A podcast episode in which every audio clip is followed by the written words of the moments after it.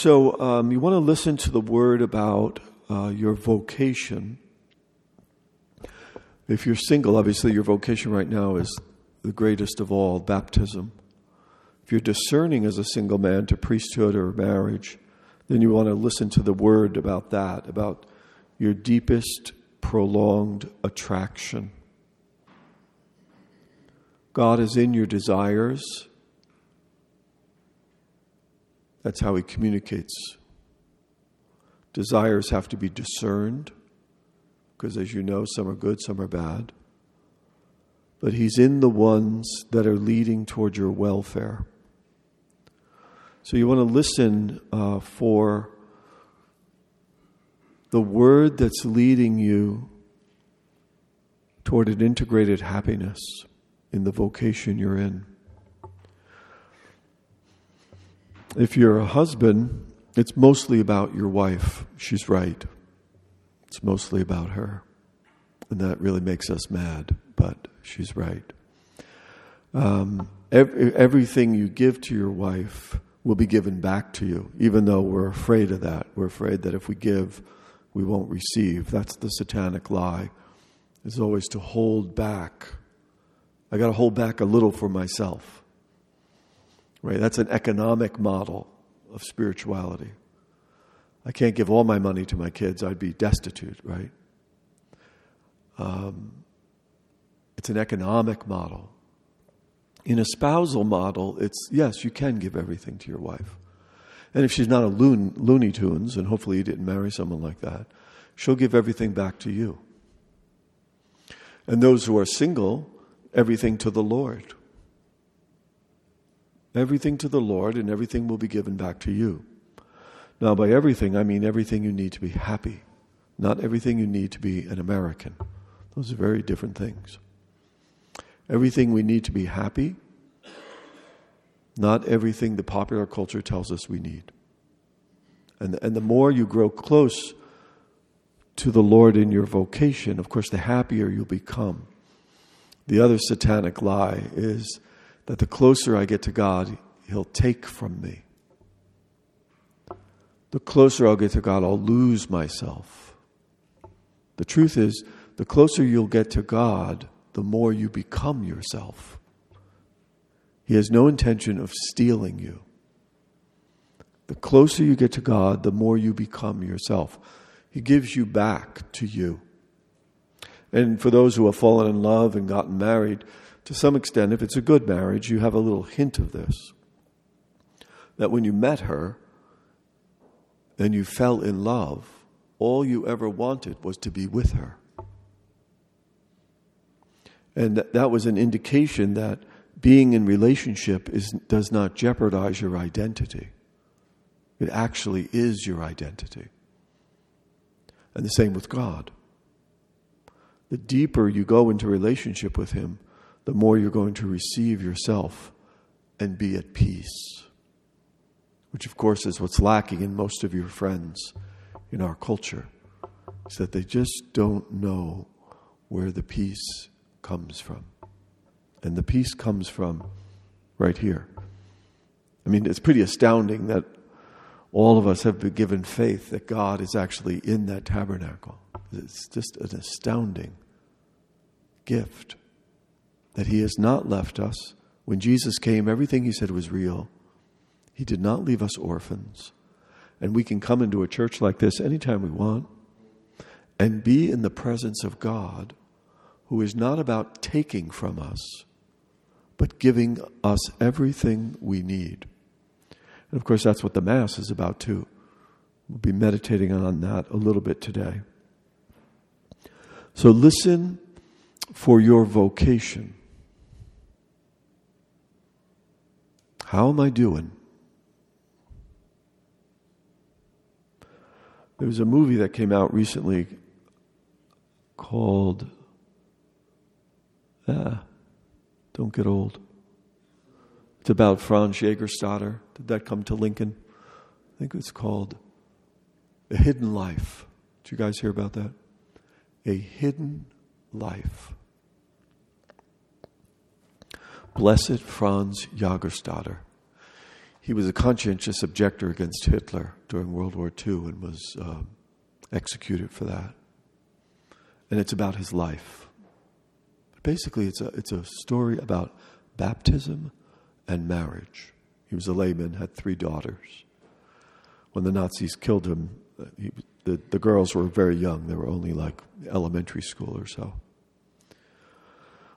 But the way the filmmaker uh, portrays his wife and his love for her and her for him, I have never seen a film that captures the sacrament of Christian marriage so authentically.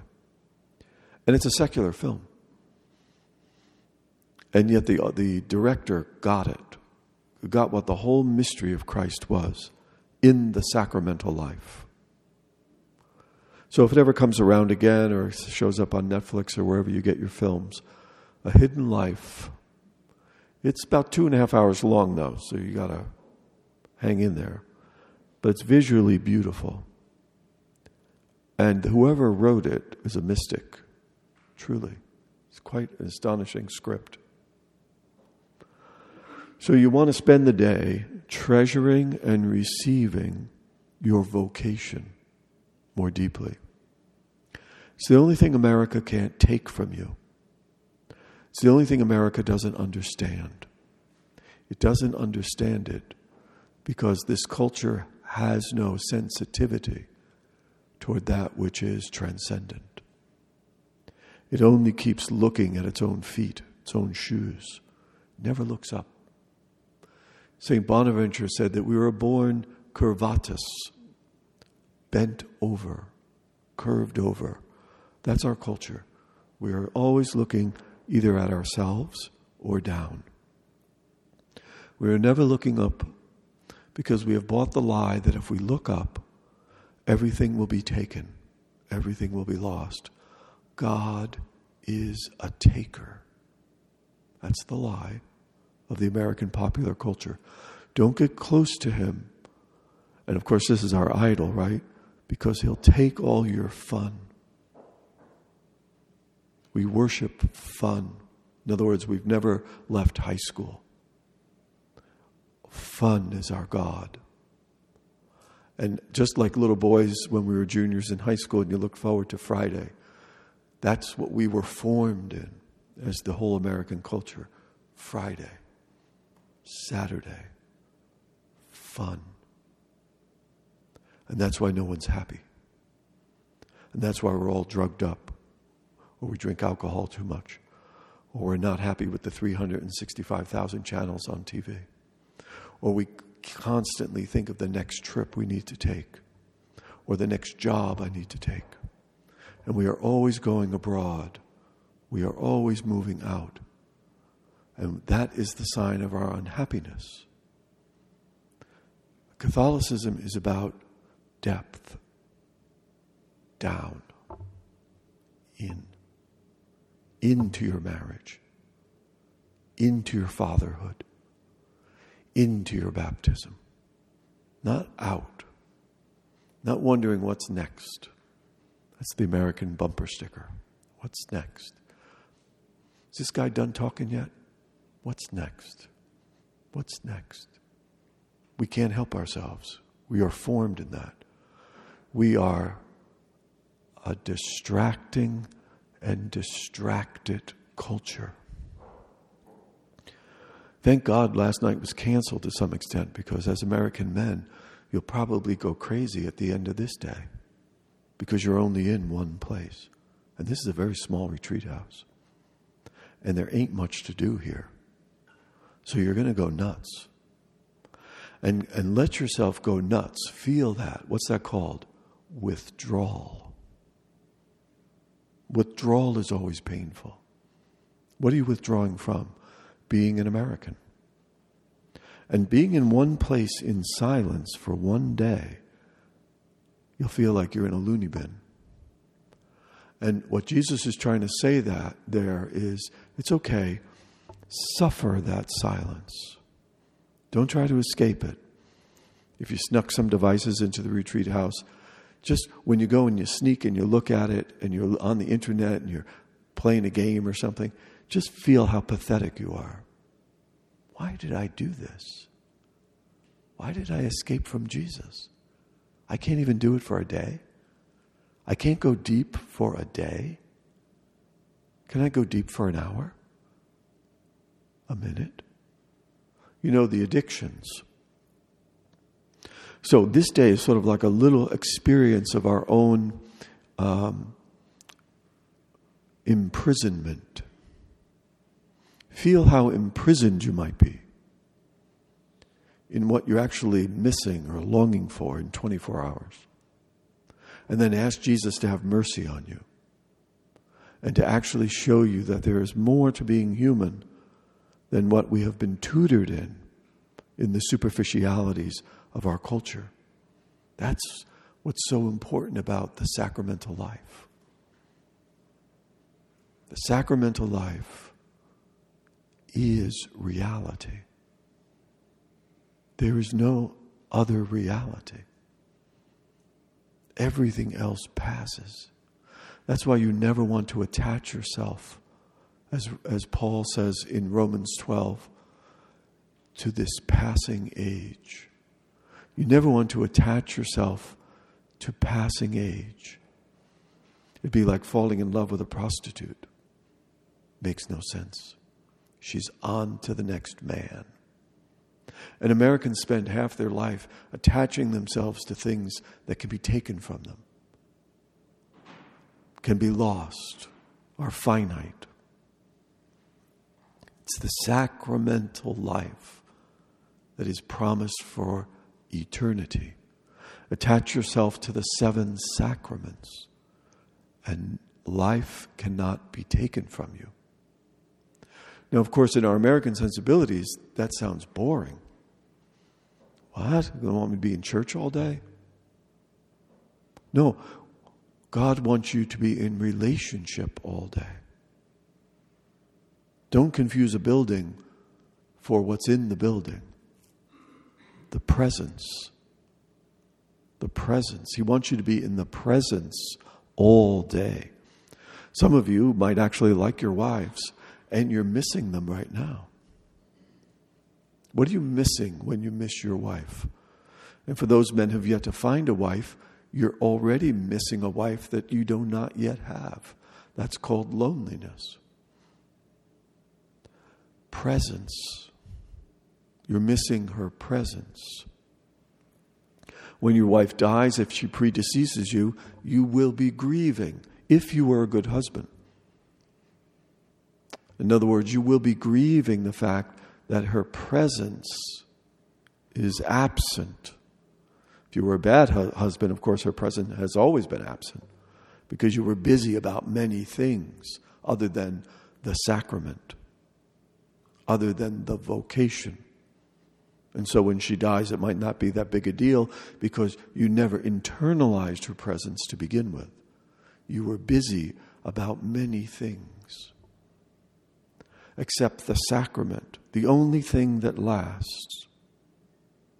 The seven sacraments are those portals through which we become deeper and deeper in love with the presence of Jesus. And the most amazing thing of all is you become simpler, less complex, as a man who attaches himself only to the sacraments.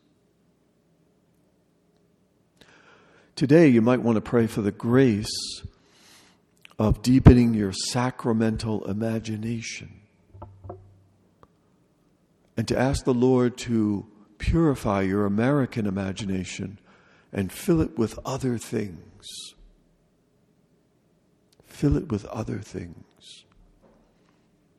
It would be frightening, right, if people got to look into our minds as to what we think about all day Of course, the main thing, what we think about all day, is ourselves. That would be embarrassing. And then other things we think about, you know. Why, you know, why is my boss the way he is? What a pain in the neck he is. Why can't I have that car? Why can't I have a better job? Why can't I go to Tahiti? Why can't that television work in my bedroom? the way it works in my living room. Such superficialities filling our mind. And when your wife says to you, Are you listening to me? And you answer the proverbial, Yes, you're lying. Because the stuff in our mind is what we're listening to. The, the power of a retreat, yearly, twice a year, and then weekly or daily in your hour or your half hour of prayer each day, which is just a little retreat, is that if you actually set the time aside for silence, it detaches you from the distractions that dwell in your mind. You become more and more riveted upon the mystery, right? The crucified Lord. With each moment that you give in your day to silence, you allow the Holy Spirit to gift you with less interference between you and the one you love. A lot of interference. Honey, are you listening to me? Yes. No, I wasn't. I was thinking of all those things that were in my mind. See how far we are from each other? And the goal before we're dead is to have less interference between ourselves and the one we love. And that's a great challenge. And that's why we have to talk about asceticism and the withdrawal of ourselves from that from those distractions that are taking us away from the one we love. You never heard of anyone who's dying who cried out for more time in the office. It's, it's mental illness. Frank, you're dying. Damn, I wish I could work more. That'd be mental illness. What's sanity? Sanity is when someone's dying and they cry out for their wife, their children, forgiveness why are they crying out for wife, children, forgiveness, or their God? Because they realize they never, never, ever limited the space between themselves and the ones they loved. And they kept following the path of egotism or distraction. And their lives then became identified with those things. And nothing concentrates the mind like death. So when you're laying on your deathbed, you become aware of what you paid attention to. And God help us if what we paid attention to was something less than the dignity of being in the sacraments. That's the whole point of conversion. That's the whole point of giving us all these years of life His mercy. His mercy to try and lessen the gap between who we are, what we pay attention to, and who we love. So today you want to th- listen for your vocation. And you want to wander in here and you want to sit with him. Unfortunately, it's really cold, but it's sunny. If you're hardy, you can go outside and be with him too. But you want to come with him, be here or in the little room that you were given. In that, how beautiful the word, right? In that cell. And when you go in that cell, think of one thing. Think of old age. Because every one of us is heading for that cell when you're 80, 90, maybe even 70 what's it called? The nursing home. What's in a nursing home? A bed, a chair, a window, hopefully. Well, don't be so depressing. It's coming. You say, well, no, it's not coming from me. I got a nice big house and I'll live in it until I'm dead. Maybe. Maybe not.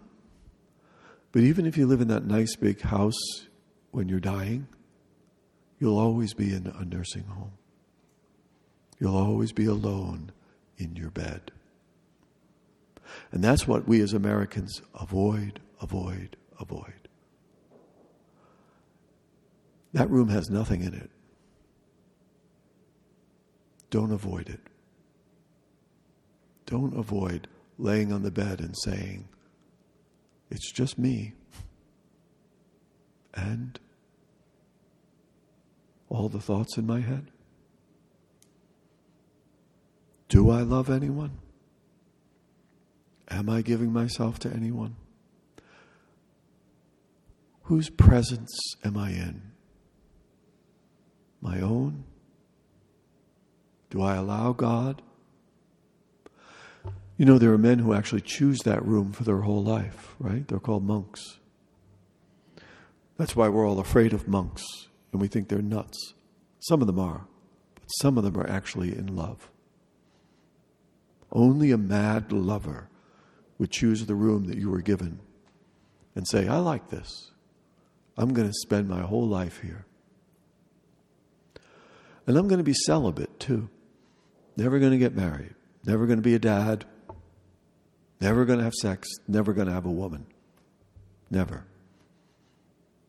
The healthy ones, not the weird ones who use the church just for three meals in a cot, but the healthy ones, when they go in that room, they go in that room because they're in love. You said it on your honeymoon, didn't you, with your wife? Babbling. You were babbling. Oh, dear, I never want to leave here. Wherever you spent your honeymoon. You're enough for me, Helen. Then, of course, you got back home and you realized she wasn't. And then she realized it. And that's when you started fighting. And then she always threw the honeymoon in your face. You said you wanted to be with me only. You could live with me in that little hotel room forever. Shut up. The game's on. You caught a glimpse of what the monk catches the glimpse of when you fell in love and you said, Just me and you, honey. When the monk is real and he's not a weirdo, that's what he saw. And that's why he thinks he can stay in that room his whole life. Because what touched him satisfied him in his body. God. I don't need a woman. I don't need sex. I don't need to be a father. I sacrifice all that. Because the origin of all that has touched me. That's, that's the beautiful power of celibacy when it's real. If a guy's just using the church to be a bachelor, then that's the sickness. But if he's a real celibate, the beauty and almost awe of knowing a man like that is that he actually experienced the origin of what you're loving in your wife. He didn't have a mediation between God and the self called the wife. He experienced God. And so deeply that he believed God could satisfy his body. St. Pope John Paul II wrote about this very powerfully in a document on St. Joseph, where he meditated, but it was really probably about John Paul II himself, meditated on what celibacy is. And we're all heading towards celibacy. It's just that the monk has gotten there first. But when my wife dies, I'm celibate. When my wife dies and she goes to heaven, she's celibate. There is no marrying or giving in marriage in heaven. If I die first and I go to heaven and she stays here, she's celibate. She's the woman in the single bed in the nursing home. We're all celibates. That's why you want to meditate more deeply on what these guys have seen, felt, experienced because that's what you're heading toward too. There was a psychologist friend of mine who worked in hospice, and he said there's only two ways that people die they go out kicking and screaming, or they go out like a candle being blown out. Who goes out kicking and screaming? Those people who believe they are leaving everything behind. Death then is the enemy, a threat. Because death is a thief, stealing everything. So I fight it, I battle it. I'm afraid of it. I go out kicking and screaming.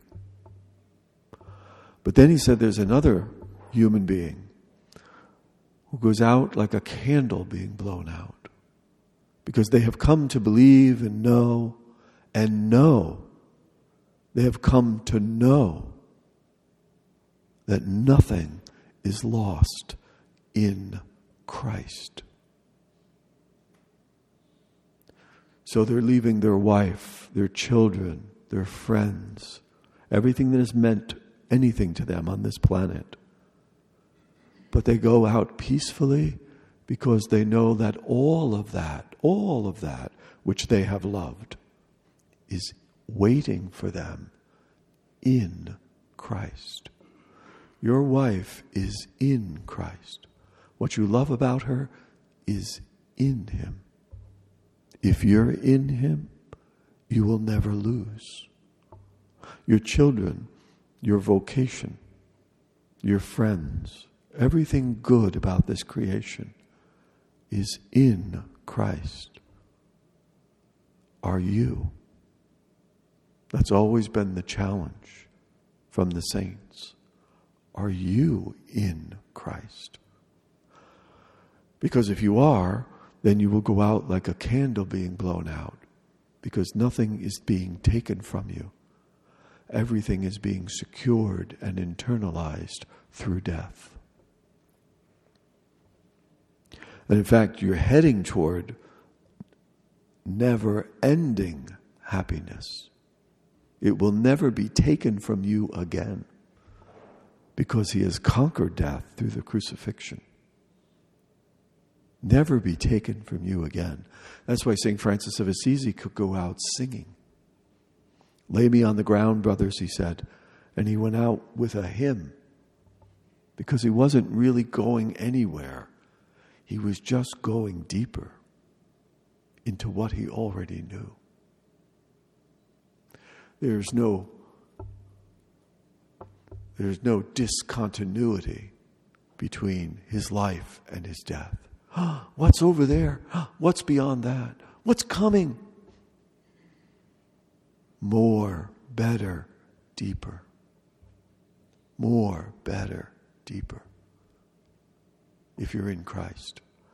And if we have if we've been healed of the culture of distraction that we live in now, which continually calls us from the suffering that is necessary to remain in the presence.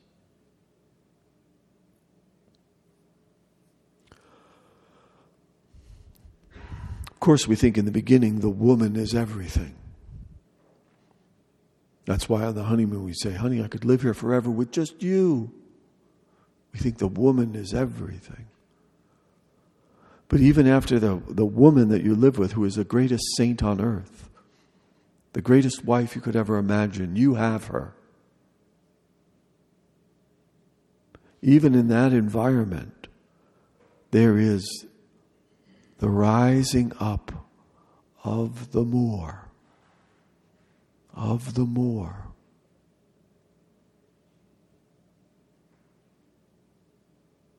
And of course, that's the seed of God. We cannot be satisfied with any limited, finite mortal.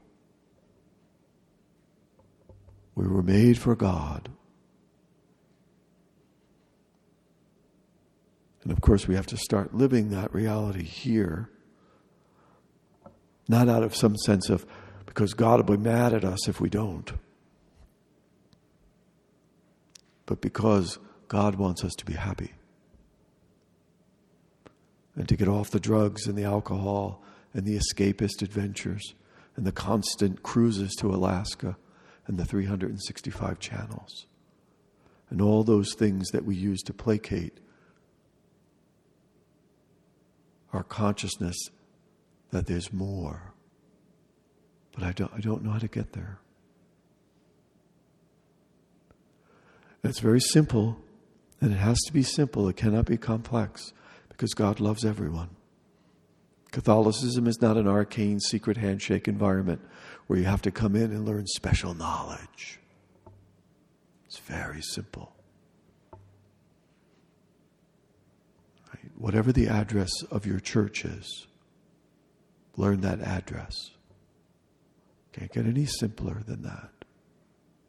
Can you memorize the location of a community that believes that this is really God? That's how simple it is. That's how universally accessible it is.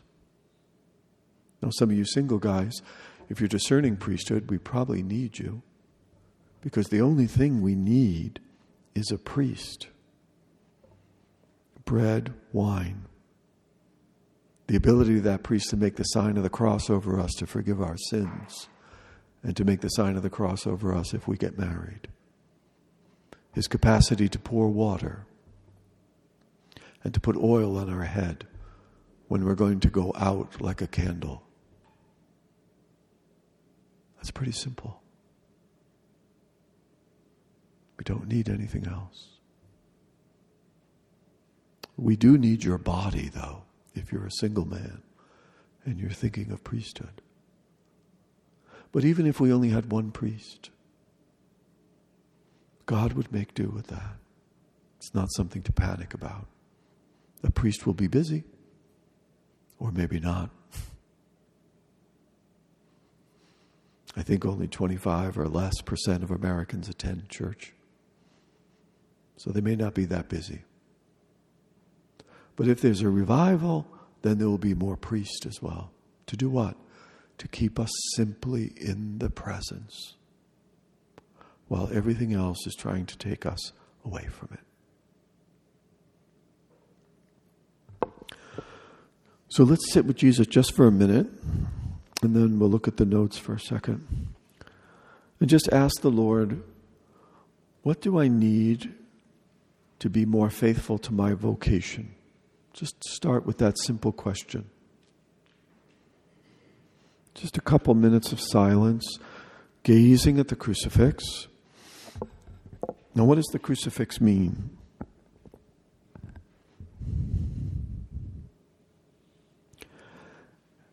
I give all, even the last drop of my blood, to my bride. Who is my bride?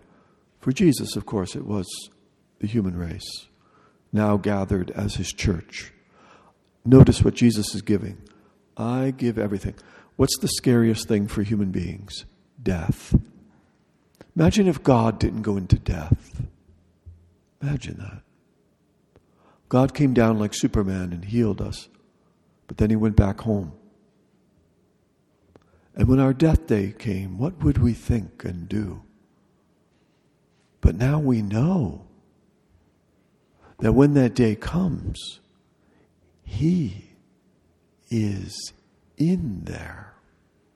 He has gone in there. Where's in there? Into that dark, scary place called death. We're not alone. What an amazing, mind boggling choice to love us. You know, I will go to your scariest place and I will make it light, clean, pure. Would you do that even for your wife, your children? Your child is afraid of some medical procedure. It's okay. I will lay on the table for you. I'll go first, honey. I'll go there first. That's what he did. And then access to the end of our fears happens at this altar because we keep consuming every Sunday this great love that went into death for us so that we would not have to go there alone. That's what he's doing on the cross. Going into every human experience, even the frightening ones, and bringing love there so that we are not alone. And even in our sins, He calls to us. He calls to us in death. He calls to us in the darkest places of our sins. In other words, He has gone into every human capacity. And He said, There is no place that you are not out of reach of my love. I knew a man who had sex with a prostitute in Vegas, and right in the middle of intercourse, Jesus touched him. And he repented and lived a new life. What was Jesus doing in Vegas? Right? Finding you. That's what God does. He goes where the sinners are to find us and take us into life. John's gospel, right? Life and life to the full. We'll talk later about the seven deadly sins, the places where we go freely and there is no life. Why do we keep doing that?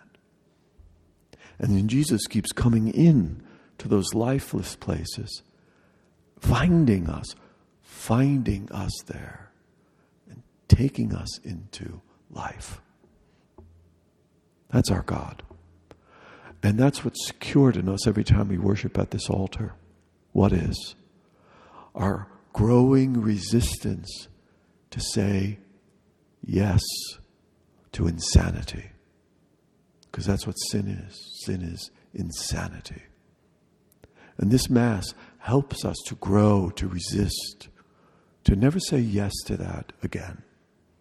Because, like John Paul II, in our bodies, we have tasted life and life to the full, in virtue and in holiness. So let's be with Jesus just for a minute in silence.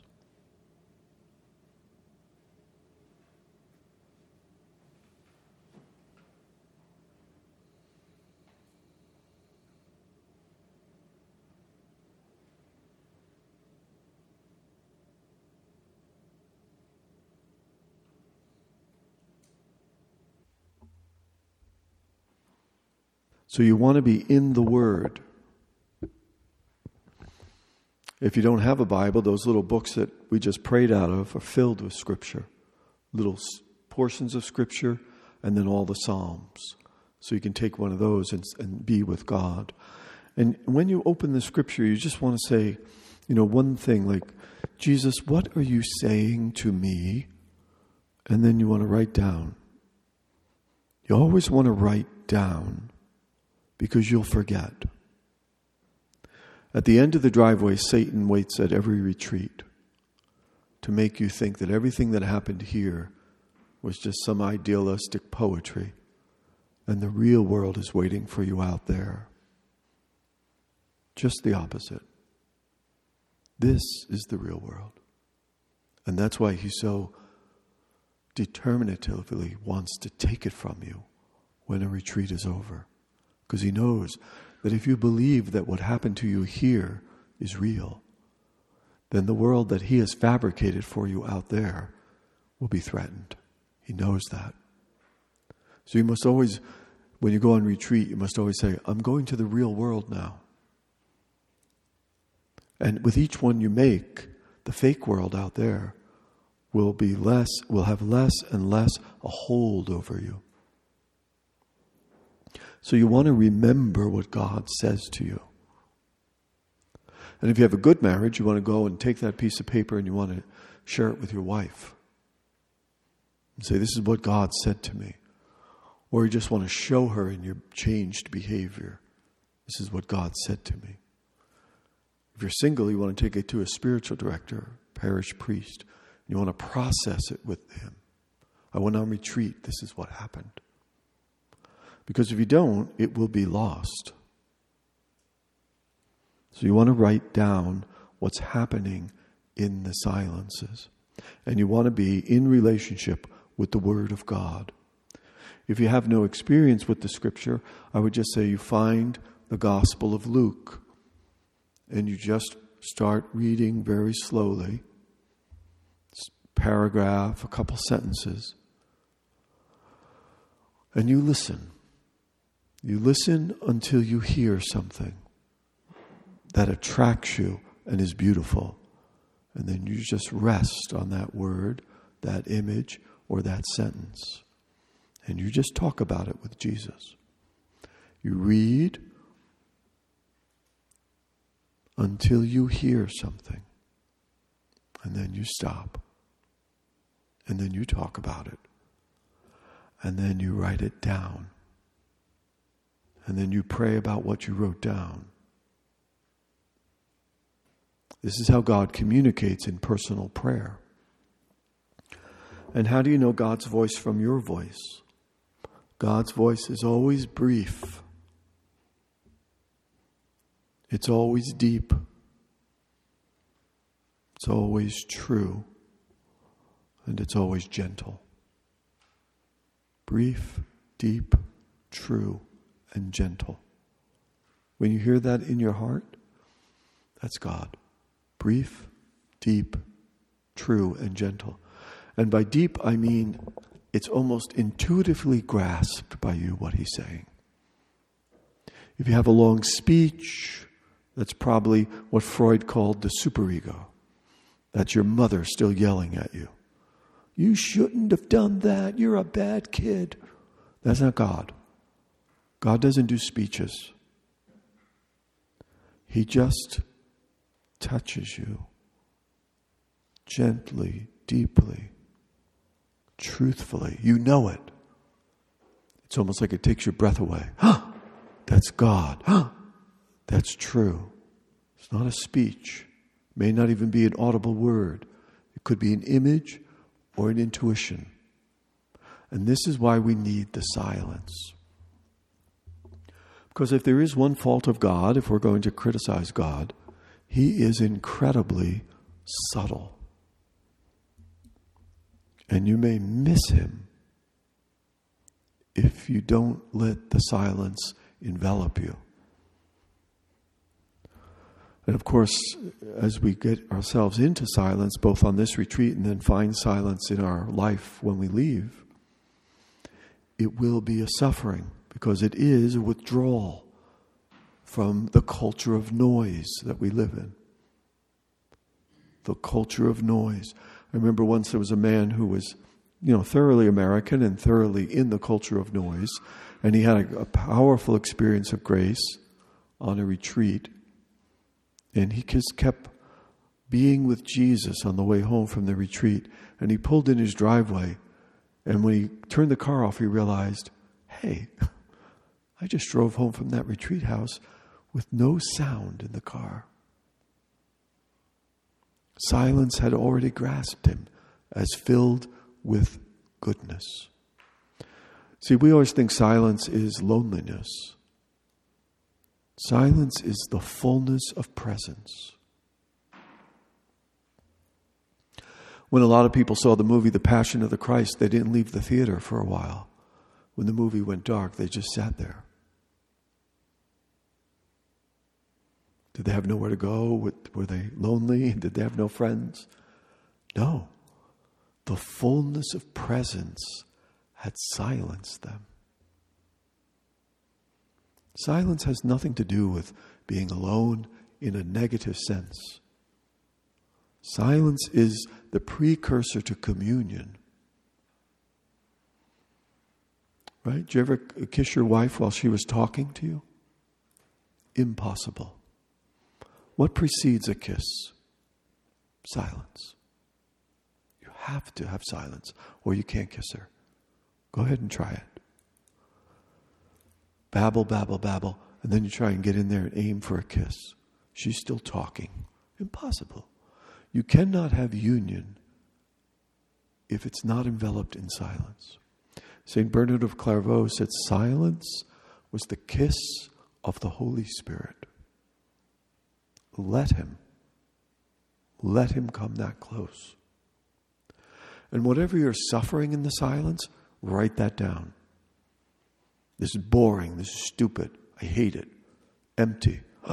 Reminds me of childhood painful things. I hate silence. Write it all down. That's basically you being exorcised from the culture of noise. All the resistance is a sign of an exorcism. The noise is coming out of you because it has established in you your identity. And Jesus is trying to clear that out. Very simply, open the scriptures. Very simply, listen until you hear something. Very simply, start talking to Jesus about what you've heard. Write it down. Process it with a priest, a spiritual director, or your spouse. And don't let Satan rob it from you. And remember, the goal for our short day today is I want to go deep in my vocation, Lord. Where have I been escaping into superficiality in my vocation? Lord, teach me how to go deep. Name of the Father, the Son, and the Holy Spirit. Lord Jesus Christ, Son of the living God, we entrust this time of silence, prayer, sacramental celebrations. We entrust all these beautiful things to your most sacred heart. So, where we have not been living in the real world, we may now begin to dwell in it.